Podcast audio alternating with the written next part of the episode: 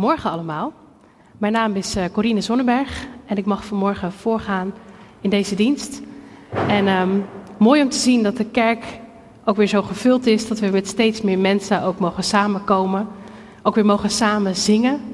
Heb ik ook echt wel gemist de afgelopen twee jaar, dat we nu zo weer met zoveel mensen deze liederen, die goedheid van God mogen uitzingen. Uh, prachtig. Ik weet niet wie er vorige week allemaal in de dienst is geweest. Of thuis heeft meegekeken. Ja? Uh, vorige week is Niels namelijk gestart met een serie uh, vreemde verhalen. En hij is daar gestart met Jeremia 28. Misschien dat het je nog helder voor de geest staat. Nou, en anders uh, kan je hem altijd ook nog terugluisteren natuurlijk. Maar hij had daar als vraag, wie spreekt er nu namens God? En in die dienst ontdekten we eigenlijk met elkaar dat sommige verhalen in de Bijbel, die kunnen op het eerste gezicht uh, een beetje vervreemdend zijn of vreemd overkomen. Dat je het gevoel hebt van, nou, wat, wat is hier nu eigenlijk, wat, wat wil God hier nu mee zeggen? Maar dat als je iets dieper kijkt, die verhalen uh, ook vandaag de dag ons iets mogen zeggen. En vanmorgen wil ik eigenlijk uh, daarmee verder gaan en ook verder gaan in dat Bijbelboek Jeremia, een stukje verderop. we gaan vandaag kijken naar Jeremia 45, maar het gaat over Baruch, misschien nog nooit van gehoord, maar dat is een figuur die soms zo langskomt in Jeremia. En in Jeremia 45 klinkt ook een beetje een hele vreemde profetie. Nou, we gaan vanmorgen ontdekken wat dat ook uh, tot ons te zeggen heeft. Maar ik dacht, voordat ik het ga lezen, is het goed om heel even weer op te frissen van waar gaat dat Bijbelboek Jeremia over? Niels deed het wel vorige week, maar misschien heb je die dienst niet gehoord of is het afgelopen week uh, weggezakt. En anders uh, komt het even terug. Dus wat, wat er in Jeremia gebeurt, Jeremia is een Bijbelboek uh, wat geschreven is in de tijd voor de ballingschap. Dus je had het volk van Israël, dat bestond uit een heel aantal stammen.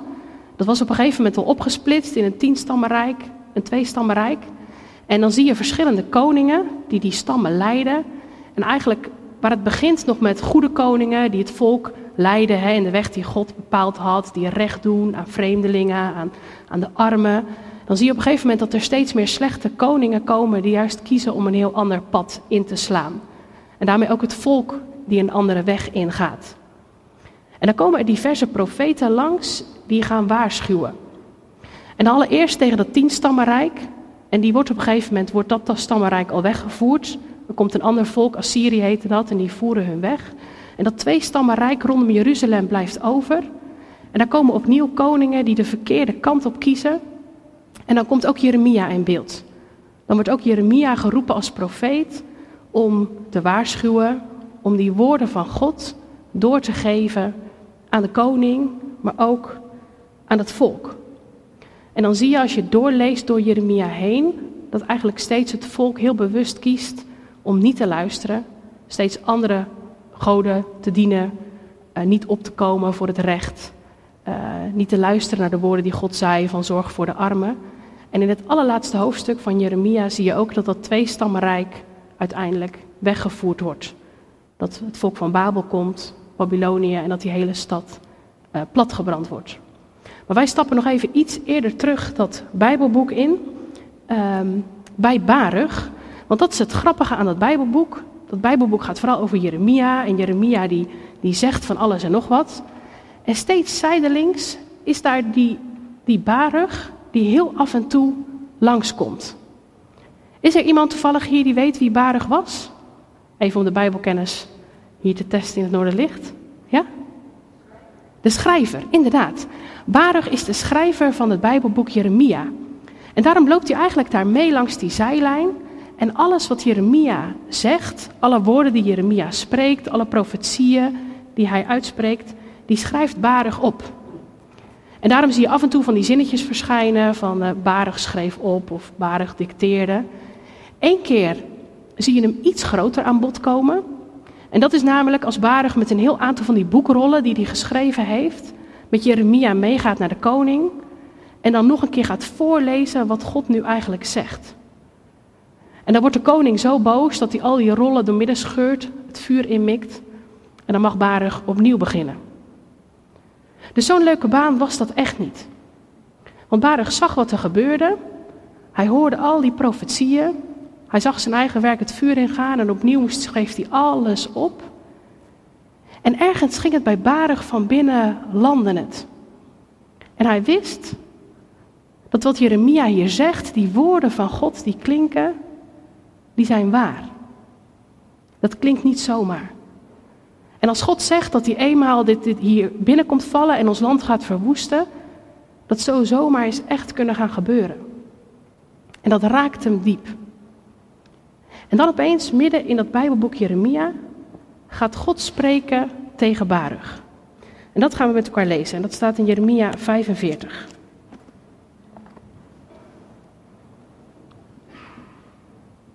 Zo lezen Jeremia 45.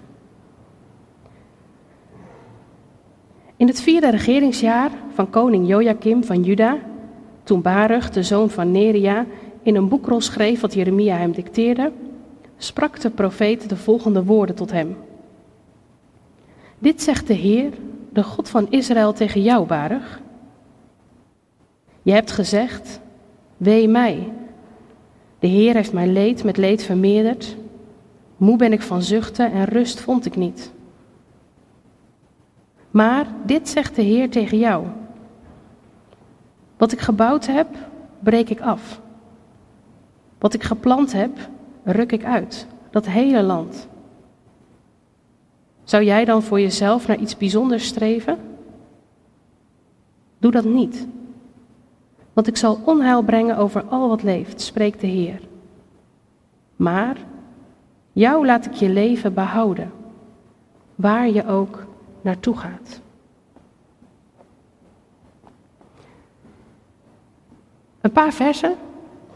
Opeens is het God die spreekt tegen Baruch. En op het eerste gezicht denk je van, wat, wat zegt God hier nu precies? Het begint met die klacht van Baruch. Baruch die ergens is gaan zitten en die, die verzucht daar, wee mij, de Heer heeft mijn leed met leed vermeerderd. Moe ben ik van het zuchten, rust vond ik niet. Ergens een heel begrijpelijke klacht. Want met alles wat Baruch om zich heen zag gebeuren, met alles wat hij zag van hoe het rijk langzaam ten onder ging. De Babyloniërs waren tenslotte al één keer gekomen om een deel van het volk mee te voeren. En al die woorden die hij hoort, denkt hij ja, wat is dit voor leven? Waar gaat dit heen? En ergens lijkt hij ook wel soort een beetje in de, kantlijn van het leven te staan. Hij ziet het aan zich voorbij flitsen. Hij ziet het hem overkomen. En wat moet hij nu? Wat kan hij doen en wat, wat is zijn leven nu in zo'n situatie nog waard of van nut of van zin? En misschien is dat ook juist wel een hele herkenbare klacht vandaag de dag. Want ook vandaag kan het leven soms allerlei vragen en moeilijkheden oproepen. Is het leven altijd niet zo makkelijk als dat het lijkt? Heb je misschien wat te maken met een constante druk om te presteren, om je doelen te behalen in het leven?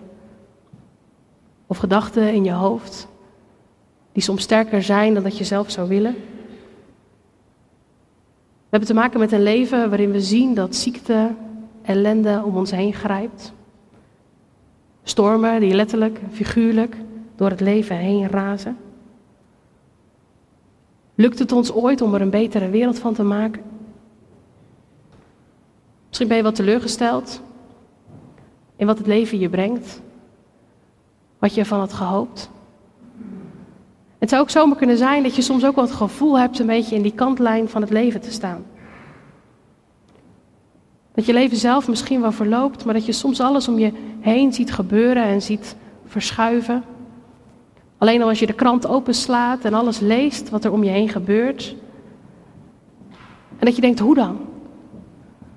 Wat is mijn invloed hierop? Het lijkt wel alsof ik die wereld de afgrond in zie storten. En ik dan? En mijn leven dan? Ik las gisteren nog een uh, recensie van het nieuwe boek van Monier Samuel. Ik weet niet of jullie hem kennen, maar um, hij heeft een nieuw boek geschreven over de klimaatcrisis, wat binnenkort uitkomt. Waarin hij ook zegt: de wereld vergaat. Als we niet omkeren en als beter gaan zorgen voor deze wereld, dan is het klaar. En hij zegt: jullie als mensen staan daar maar Kijken maar hoe het aan je voorbij gaat. En dat je denkt, ja, en hoe dan? Wat moet ik dan? En misschien gaat het ook wel zo diep dat je die klacht wel eens uitspreekt naar God. Dat je zegt, God, is dit nu het leven? En hoe leef ik dat dan? Hoe dan? En dan komt hier dat antwoord van God. Want opeens heeft God een profetie voorbarig. Hij zit daar, hij klaagt, hij zegt ik ben moe, ik kan niet meer. En dan gaat God daar spreken. En ik vind dat heel bijzonder, want God ziet hem. God is niet iemand die, die denkt, ja, jij staat daar maar ergens in de zijlijn van het leven en ik gebruik vooral Jeremia om nu te spreken tot het volk. Nee, God ziet hem zitten, God hoort zijn klacht en hij richt zijn woord tot hem.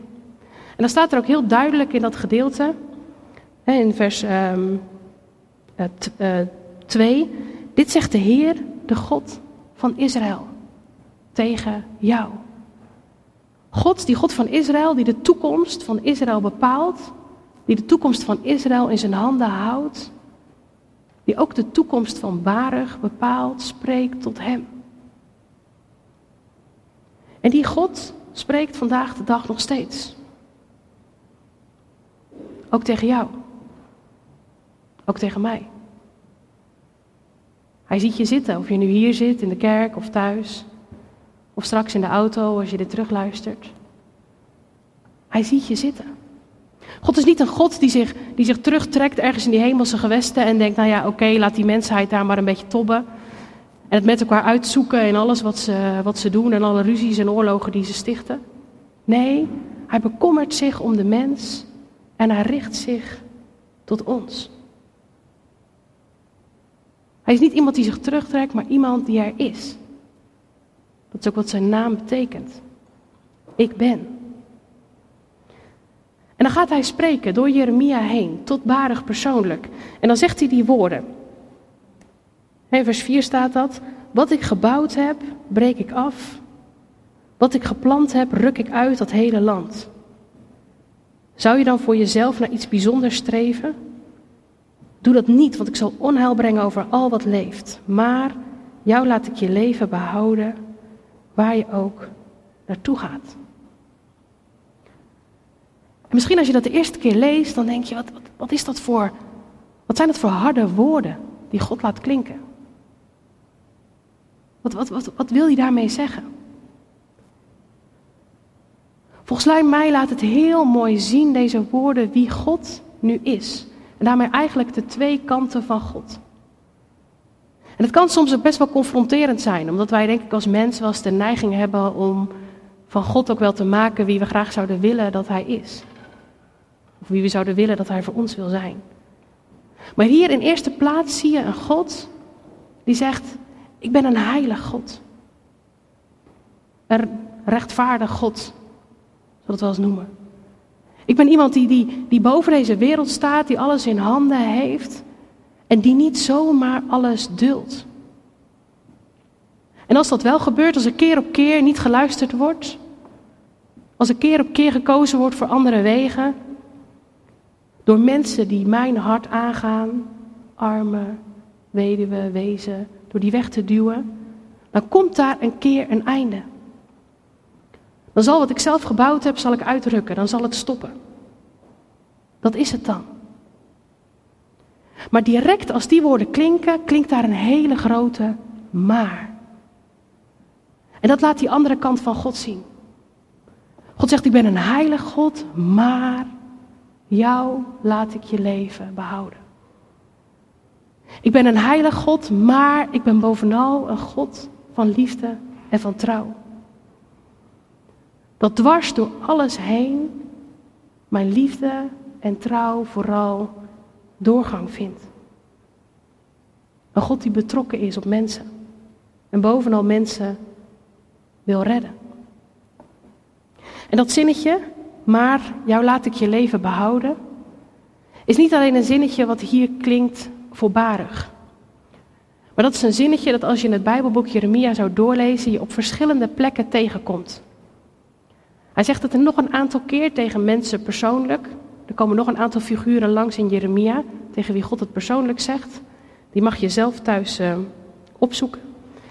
En hij zegt het ook een paar keer tegen het volk Israël in het geheel. En ik wil er eentje met jullie lezen, omdat het laat zien wat God nu eigenlijk daadwerkelijk bedoelt met dat zinnetje.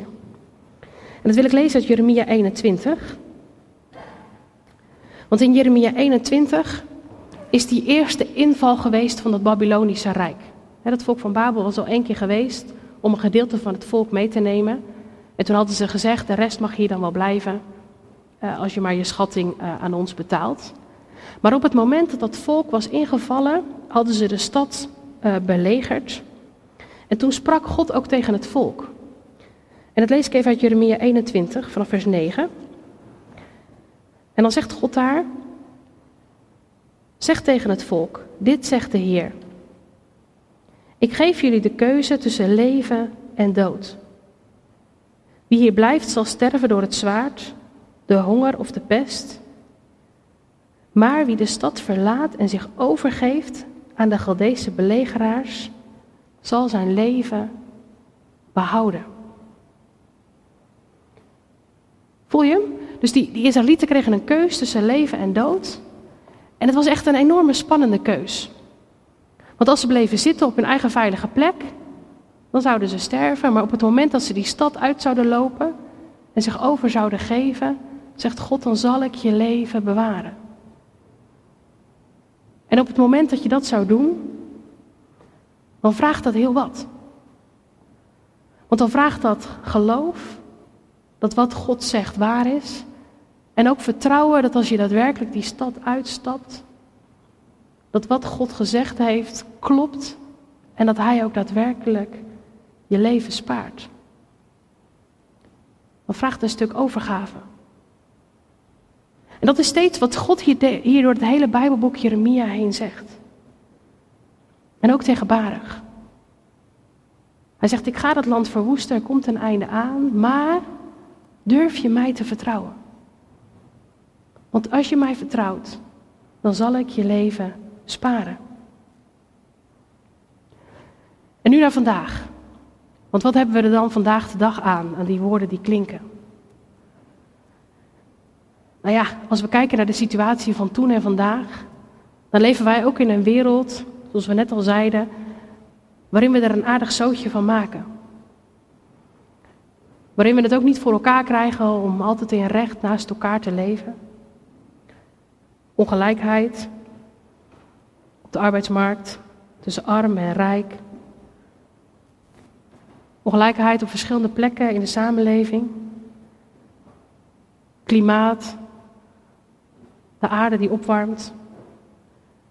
Seksuele intimidatie op allerlei vlakken en vooral op plekken waar mensen aan macht staan, aan de top. En dan klinkt allereerst die zin die God zegt: Zou jij dan voor jezelf naar iets bijzonders streven? En ergens raakt die denk ik wel aan ons leven vandaag de dag. Want dat is wel een beetje wat wij van dit leven gemaakt hebben. Dat hoewel we zien dat er heel veel verkeerd gaat, we ergens proberen om in ieder geval iets van ons eigen leven te maken. Al is het op het vlak van carrière of op gezin of op de doelen die je voor jezelf gesteld hebt. Al is het maar met al het lijden of leed wat soms je leven binnenkomt, dat je denkt, als ik dat maar kan weren, als ik maar niet ziek word, als ik maar werk aan mijn gezondheid, als ik dat maar buiten mezelf kan houden, dan komt het wel goed. En dat is dan best een confronterende zin die God uitspreekt. Doe dat niet. We hebben te maken met een wereld waarin lijden gebeurt. Waarin lijden voorkomt. Een wereld waarin we mogen strijden voor het recht. Maar ook een wereld waarin we het niet altijd te zeggen hebben over ziekte, over dood, over pijn, wat gebeurt. Maar God zegt, eenmaal is het klaar. Eenmaal is het klaar met deze wereld. Hij zegt, er is hoop, want er komt een moment, dan zal ik terugkomen en dan zal ik al dat kwaad uitrukken, wegdoen. Al het lijden, alle pijn, al het leed wat nu gebeurt, zal verdwijnen. En voor jou, jou zal ik redden. Daar dwars doorheen. Jou laat ik je leven behouden. Daar doorheen. Daarvoor is veel, vele jaren na Jeremia Jezus gekomen naar deze aarde. Om nogmaals dat te laten zien, dat God zei, ik meen het serieus. Ik geef zelfs mijn eigen zoon, zodat je zult zien dat ik het meen. Dat het niet blijft bij dit leven alleen, maar dat er meer is. Dat ik er wil zijn, straks in de toekomst, maar ook nu al. Omdat ik je leven wil behouden. En dat is ook spannend. Want dat vraagt een stukje van die overgave. Een stukje van soms stappen in het onbekende. Een God volgen waarvan je misschien wel denkt, ja, hoe werkt dat dan precies? Een leven van geloof instappen waarvan je niet weet waar het eindigt. Omdat God namelijk niet zegt, als je je leven overgeeft aan mij, betekent het dat je nooit meer ziek wordt. Betekent het dat je een fantastische carrière kunt maken? Nee, dat weet je niet. Maar hij zegt wel, ik ben bij je. Iedere stap van je leven. En je zult je leven behouden omdat je een leven met mij leeft. En dwars door de dood en het einde heen ben ik bij je en spaar ik je leven. En dat vraagt van ons vertrouwen en geloof. Gered te worden door je in vertrouwen over te geven. Durf je dat? Durf je die stap te wagen? Die wil ik vanmorgen aan je meegeven. En denk daar eens over na. Durf je dat? Wetend dat God eenmaal je redt, maar ook nu al in dit leven. Je wil redden door al alles heen. Want hij belooft een toekomst vol van hoop. Amen.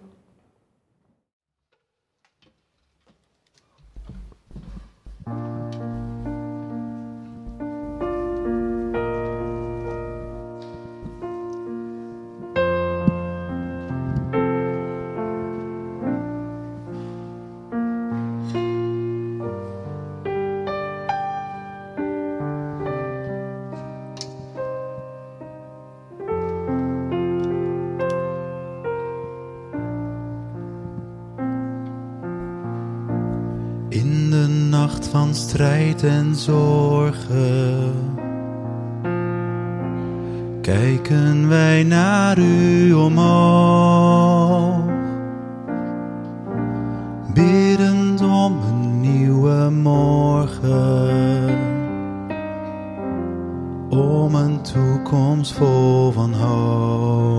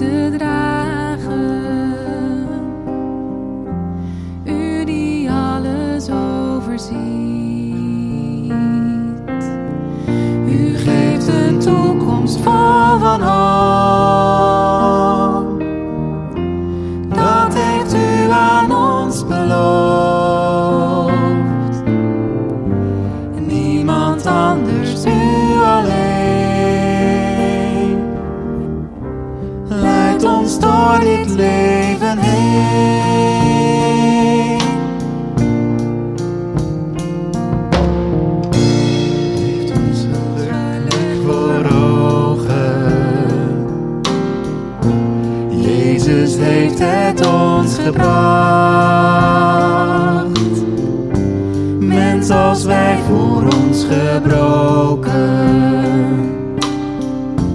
In de allerzwaarste nacht. U geeft een toekomst vol van hoop. Dat heeft u aan ons beloofd.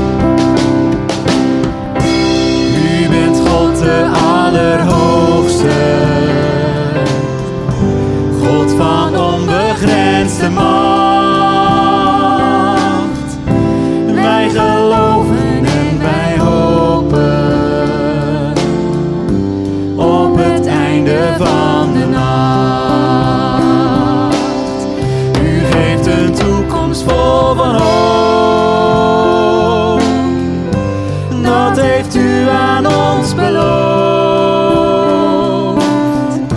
Niemand anders, u alleen.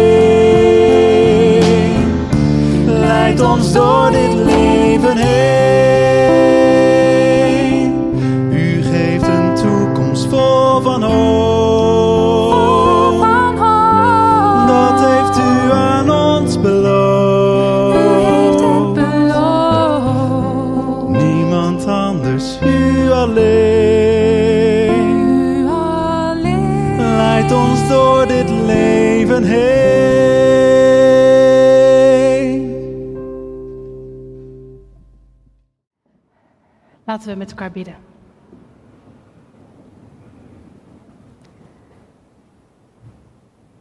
U geeft ons een toekomst van hoop. Dank u wel daarvoor. Dank u wel dat u ons niet alleen laat in dit leven, maar dat u ons ook steeds weer die blik vooruit geeft. Dat u belooft dat u bij ons bent, nu, iedere stap van ons leven. En ook eenmaal straks in een wereld zonder lijden, zonder pijn. En u kent ons God. Of we dat leven met u kennen. Of misschien ook wel spannend vinden om ons daaraan over te geven. Wilt u vanmorgen zo komen, dicht bij ons. En laten zien wie u bent. We willen vragen of u bij ons wil zijn. Ook juist in dit leven als het soms zoveel kan vragen. Ziekte, pijn, lijden. Als het leven zo anders loopt dan we hopen of hadden verwacht. Als dingen niet gaan zoals we zouden willen. Als het leven soms zo teleurstelt. Wilt u dicht bij ons zijn? Wilt u spreken, uw woorden tot ons richten? Dat we ons vast mogen houden aan u. Omdat we mogen weten dat als u bij ons bent, ieder moment van ons leven, dat het beste leven is wat we kunnen hebben. Zo bidden we ook voor kracht en steun voor iedereen die dat nodig heeft. We bidden u voor deze wereld, als we ook wereldwijd zien hoe grote problematieken soms zijn. Op het gebied van klimaat, maar ook vluchtelingen. Landen waar oorlog heerst, honger is, kinderen die uitgebuit worden. Wilt u komen? Wilt u recht doen? Wilt u deze wereld bevrijden van haar kwaad? We bidden u ook zo voor deze verdere dag, deze nieuwe week die voor ons ligt. Gaat u met ons mee. En houd onze blik gericht op u. Dit bidden we u zo in de naam van uw Zoon Jezus. Amen.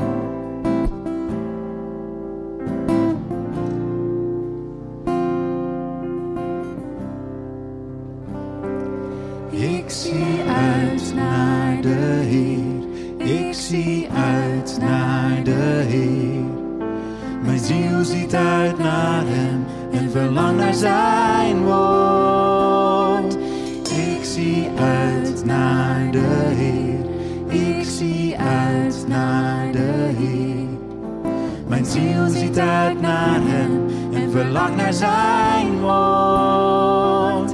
Wij verwachten vol verlangen de Hij is onze hulp.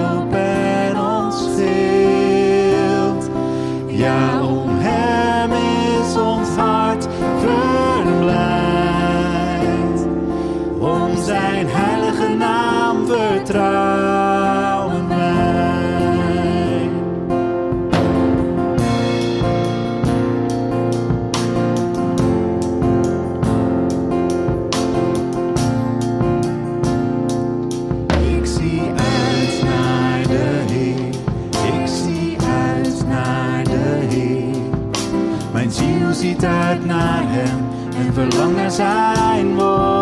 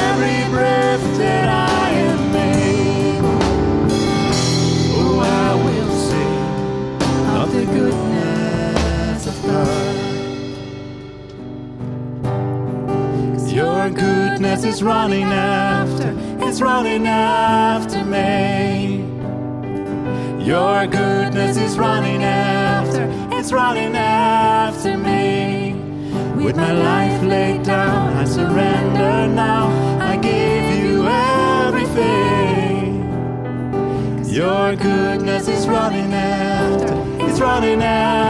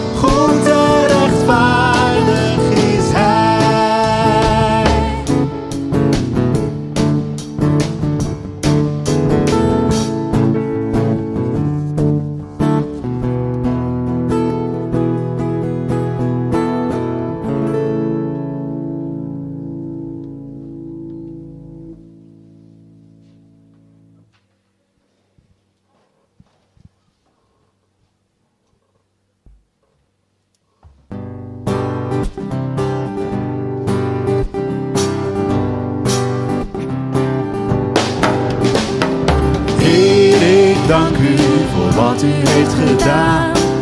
Ik kon niet doorgaan op eigen kracht. Maar dankzij Jezus mag ik nu voor u staan. U spreekt mij vrij, want het is volbracht. Dat is genade. En wat ik doe of laat, uw liefde blijft bestaan. Uw liefde wordt niet minder of meer vastberaden. Geloof ik in uw naam, zo blijf ik stevig staan. Want Jezus is mijn rots en mijn Heer.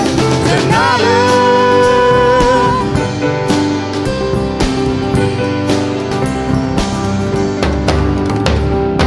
Heer, u zocht mij toen ik was weggegaan. U bracht mij veilig in uw gezicht. U vergaf mij, mijn schuld is weggedaan. U gaf mijn leven een nieuw begin. Dat is genade. En wat ik doe of laat, uw liefde blijft bestaan. Uw liefde wordt niet minder of meer vastberaden. Geloof ik in uw naam, zo blijf ik stevig staan. Want Jezus is mijn rots en mijn Heer. Genade.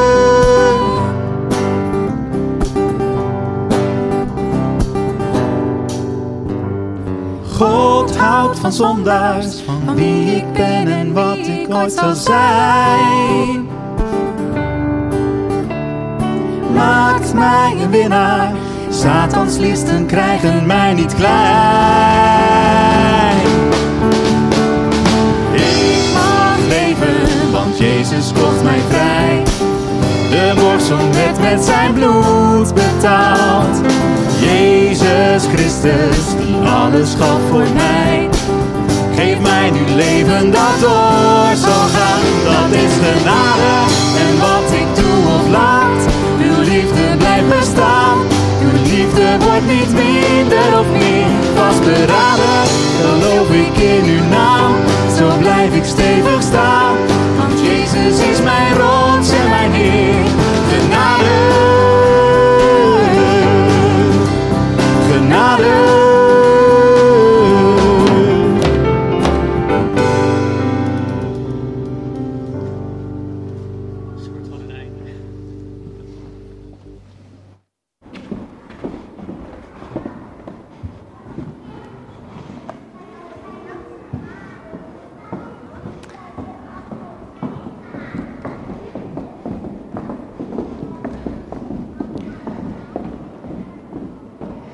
zie allemaal mooie knutsels voorbij komen. Wat hebben jullie gemaakt? Wat heb je gemaakt? Een poppetje. Wat leuk. En wat zit erin dan, in dat zakje?